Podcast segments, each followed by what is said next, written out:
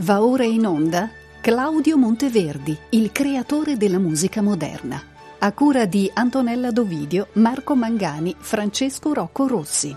Diciottesima trasmissione. Selva morale e spirituale, seconda parte.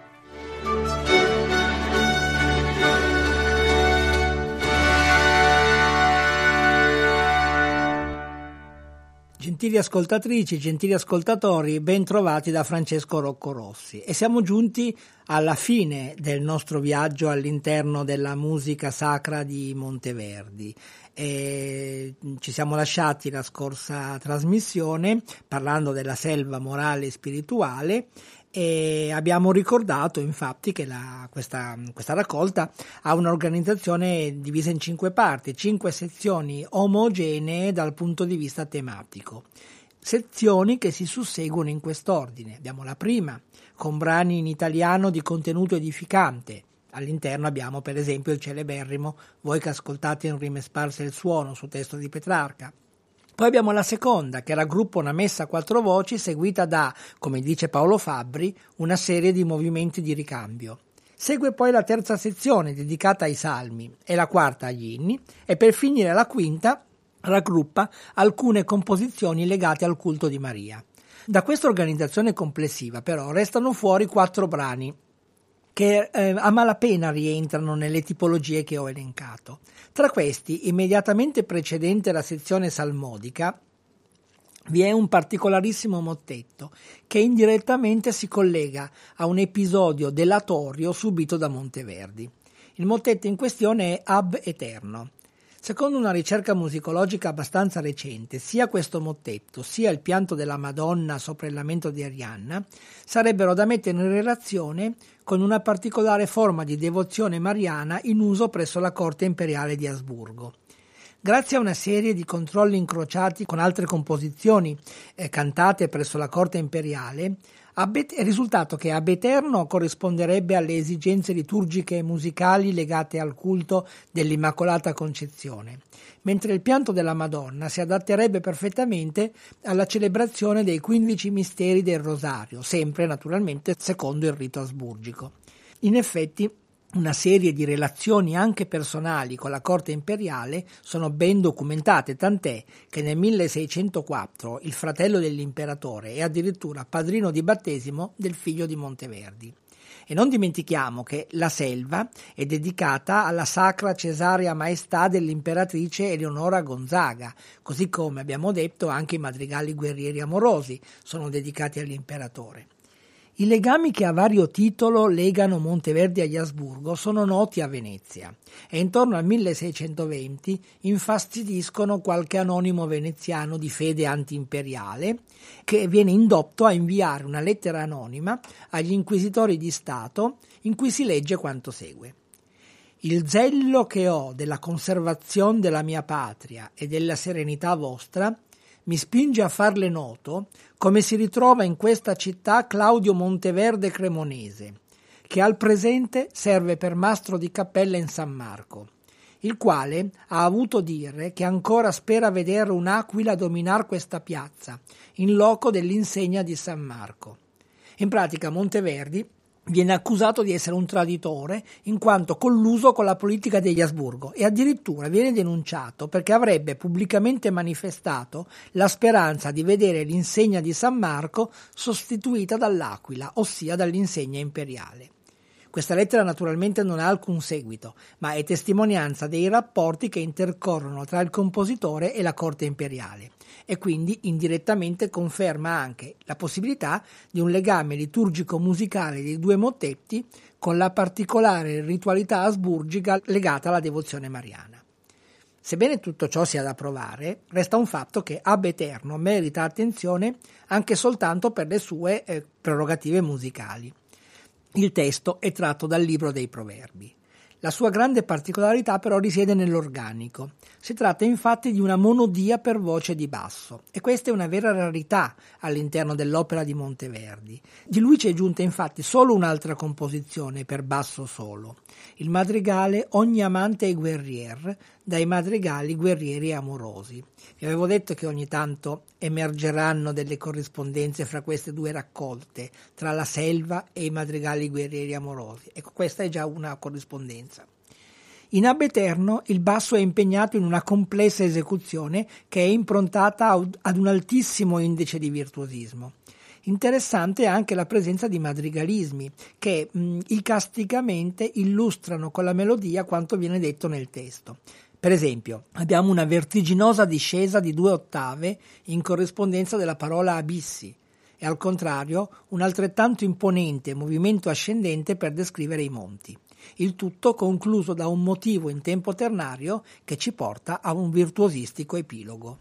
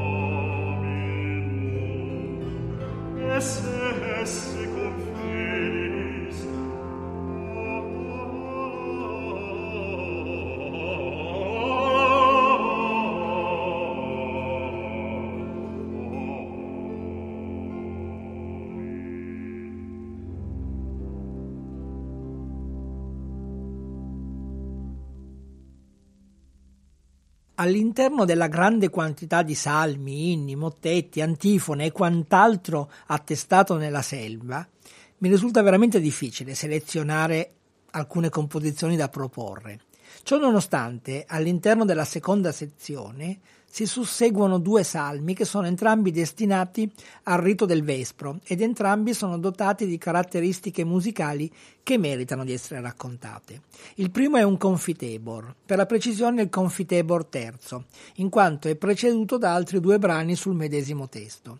Il titolo esatto recita Confitebor terzo alla francese, che poi è ulteriormente precisato da una didascalia che dice a cinque voci, qual si può concertare, se piacerà, con quattro viole da braccio, lasciando la parte del soprano alla voce sola.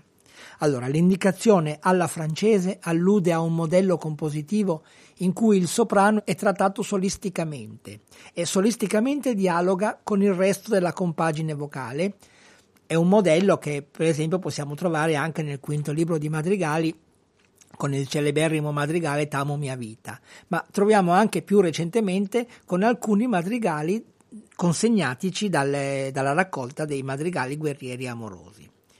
La pregnanza solistica del soprano poi può essere messa ancora più in risalto sostituendo le, voci, le altre quattro voci con le viole da braccio. In questo modo viene valorizzata al massimo la moda francese e il ruolo solistico del soprano. Dopo il confitebor seguono due versioni del salmo Beatus Vir. La prima è a sei voci concertate con due violini e tre viole da braccio, ovvero tre tromboni quali anco si possono lasciare. Ancora una volta Monteverdi lascia un'ampia libertà agli esecutori per quel che riguarda la veste strumentale. Questo Beatus Vir è una rielaborazione amplificata per quel che riguarda l'organico e anche molto parafrasata melodicamente, di una canzonetta Chiome d'oro, un duetto per due soprani e due violini già apparso nel settimo libro dei madrigali. L'impianto di Beatus Vir è fortemente imitativo e sebbene l'impalcatura fornita dal basso sia ripetitiva, cioè il bassus continua a ripetere sempre la stessa struttura, le voci, come sentirete, modificano continuamente lo spessore polifonico, giocando sulla dialettica di raggruppamenti interni ogni volta diversi. Cioè una volta abbiamo solo il soprano, poi abbiamo una coppia di voci, poi abbiamo due duetti che si alternano, poi abbiamo il tenore, insomma abbiamo quindi degli, dei registri che si alternano all'interno di questa composizione. Il tutto naturalmente applicando quel principio della variazione che permette a Monteverdi di aggirare anche la rigidità dello schema formale ripetitivo. Ascoltiamo quindi il Confitebor terzo alla francese e il Beatus Vir.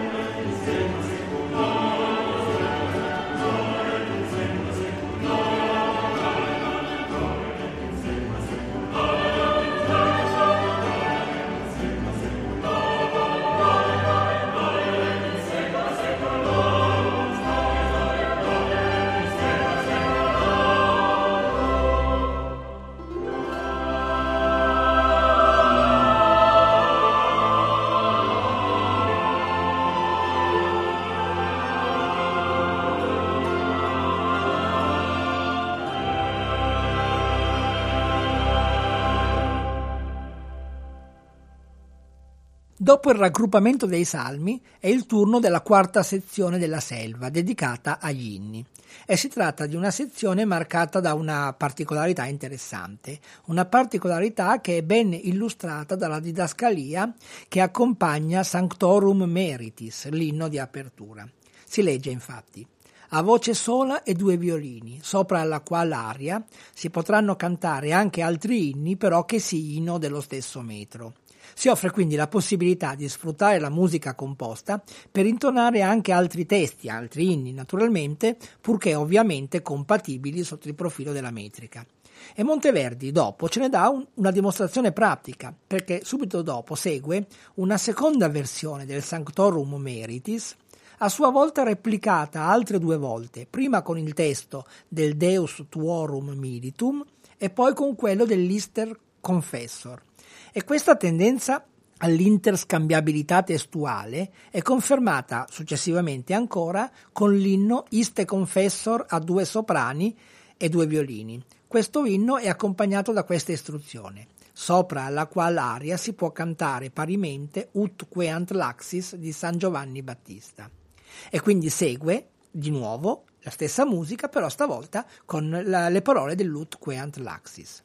Come forse ricorderete, abbiamo già toccato il tema dell'interscambiabilità dei testi, quando abbiamo parlato della litania Sancta Maria Succurre Miseris e della litania Sancta Maria Ora Pro Nobis a proposito della sonata all'interno del Vespro. Ascoltiamo ora quindi il secondo Easter Confessor per due soprani e due violini.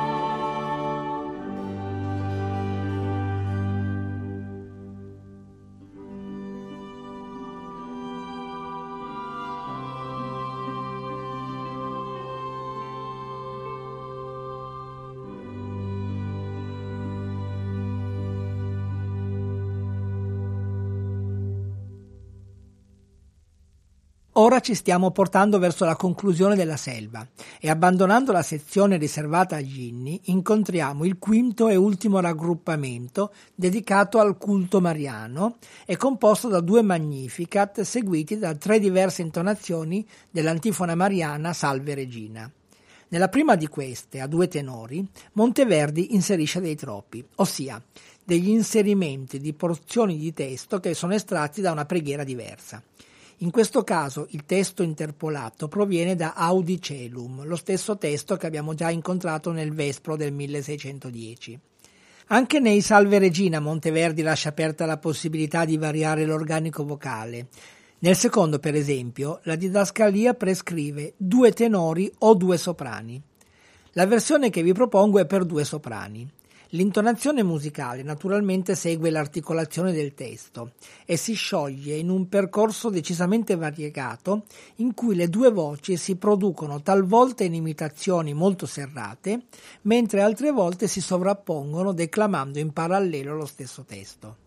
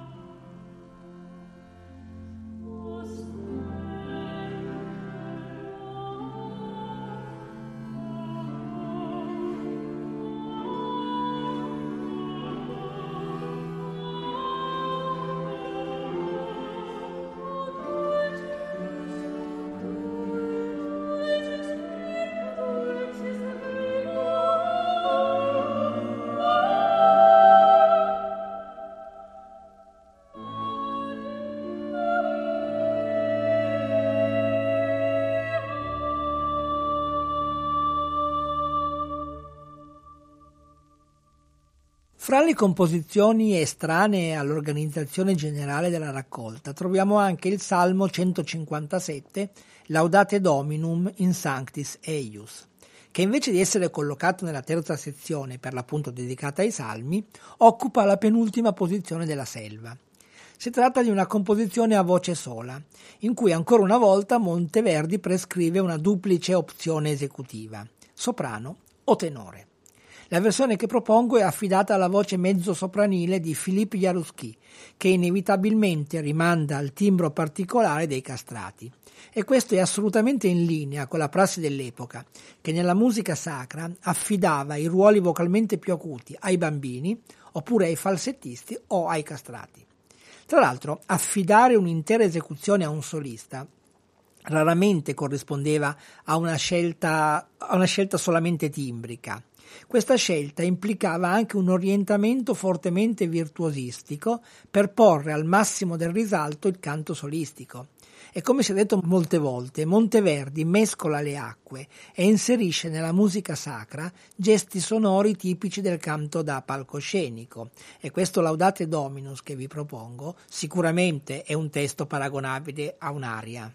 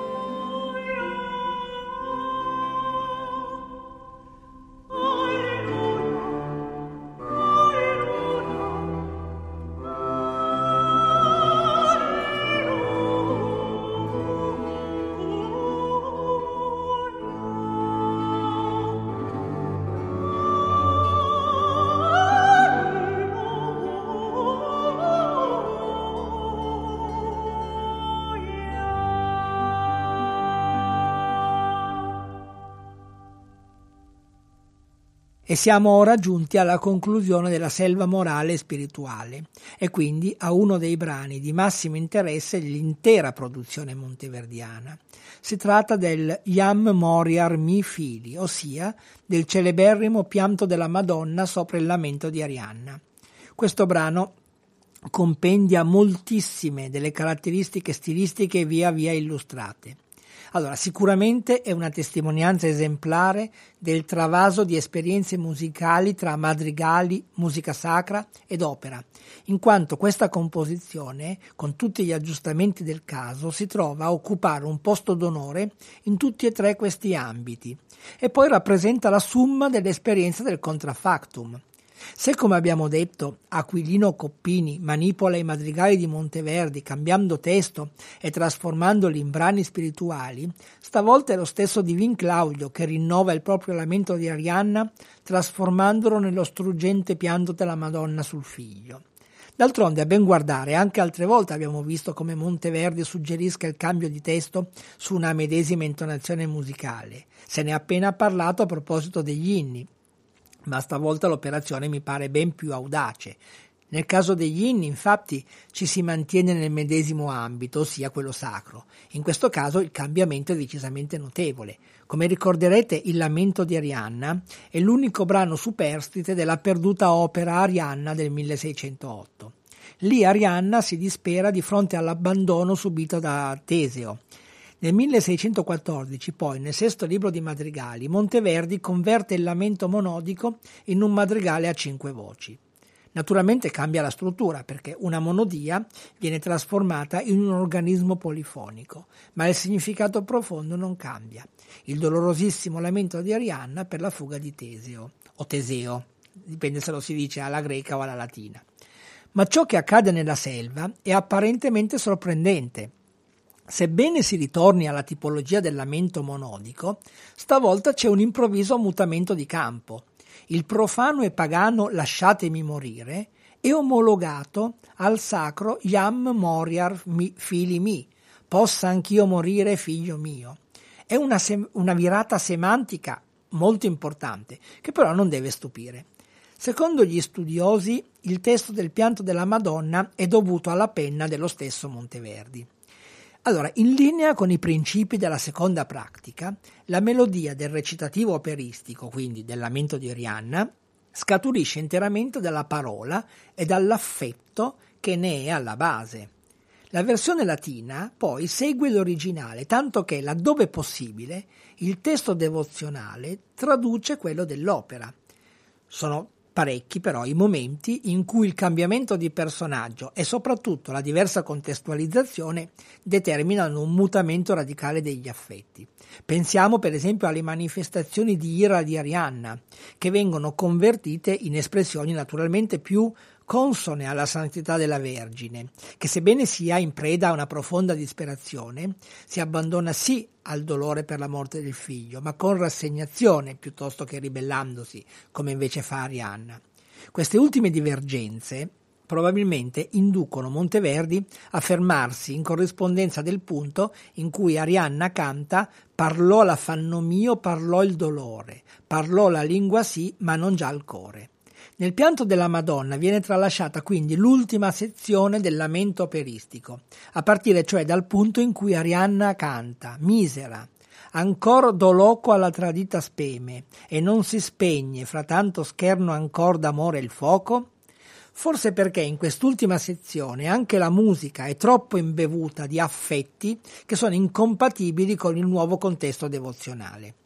A parte queste ultime divergenze semantiche, il lamento operistico fu ritenuto particolarmente adatto a rappresentare sentimenti di religioso dolore, tanto da indurre altri due contrafacta di autori ignoti che a ridosso del successo dell'Arianna hanno lasciato altrettanti testi di lamenti di Maria Maddalena. Monteverdi punta al cuore dell'emozione, o meglio dell'affetto, che con la musica vuole rappresentare, e l'affetto è lo stesso. Lo strazio lancinante di fronte a una scomparsa, Maria come Arianna e Gesù come Teseo. Una donna inconsolabilmente disperata a fronte della scomparsa di un uomo disperatamente amato.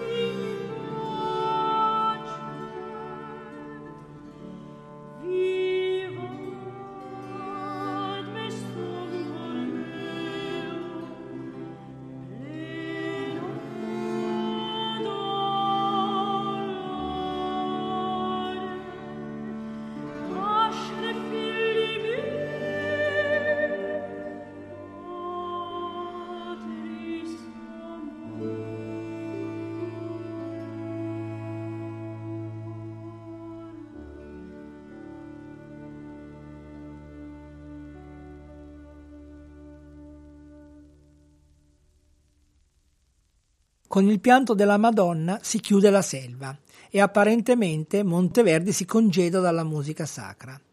Nulla più di sacro o spirituale pubblicherà nei due anni che gli restano da vivere. Ma per nostra fortuna qualcosa di ancora parzialmente inedito viene dato alle stampe postumo nel 1650. Si tratta di una messa a quattro voci e salmi stampata a Venezia da Alessandro Vincenti. Un'altra messa in stile arcaico è anche stavolta accompagnata e integrata da salmi concertanti e in stile moderno, quasi a perpetuare quel magnifico e impareggiabile bilanciamento e mix di prima e seconda pratica che a dispetto delle critiche Monteverdi seppe padroneggiare e coniugare come nessun altro. E con questo io, Francesco Roccorossi, vi ringrazio dell'attenzione e vi saluto. In questa trasmissione abbiamo ascoltato dalla Selva morale spirituale Ab Eterno Ordinata Sum, Confitebor Tibi Domine Terzo, Beatus Vir, Iste Confessor Domini Sacratus Secondo, Salve Regina Secondo, Laudate Dominum in Sanctis Eius, Iam Moriar Mi Fili, Pianto della Madonna sopra il lamento di Arianna. Eseguiti dall'ensemble Elima, direttore Gabriel Garrido.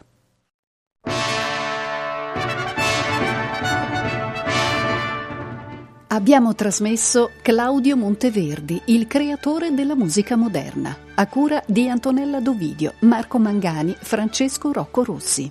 Diciottesima trasmissione. Selva morale e spirituale, seconda parte.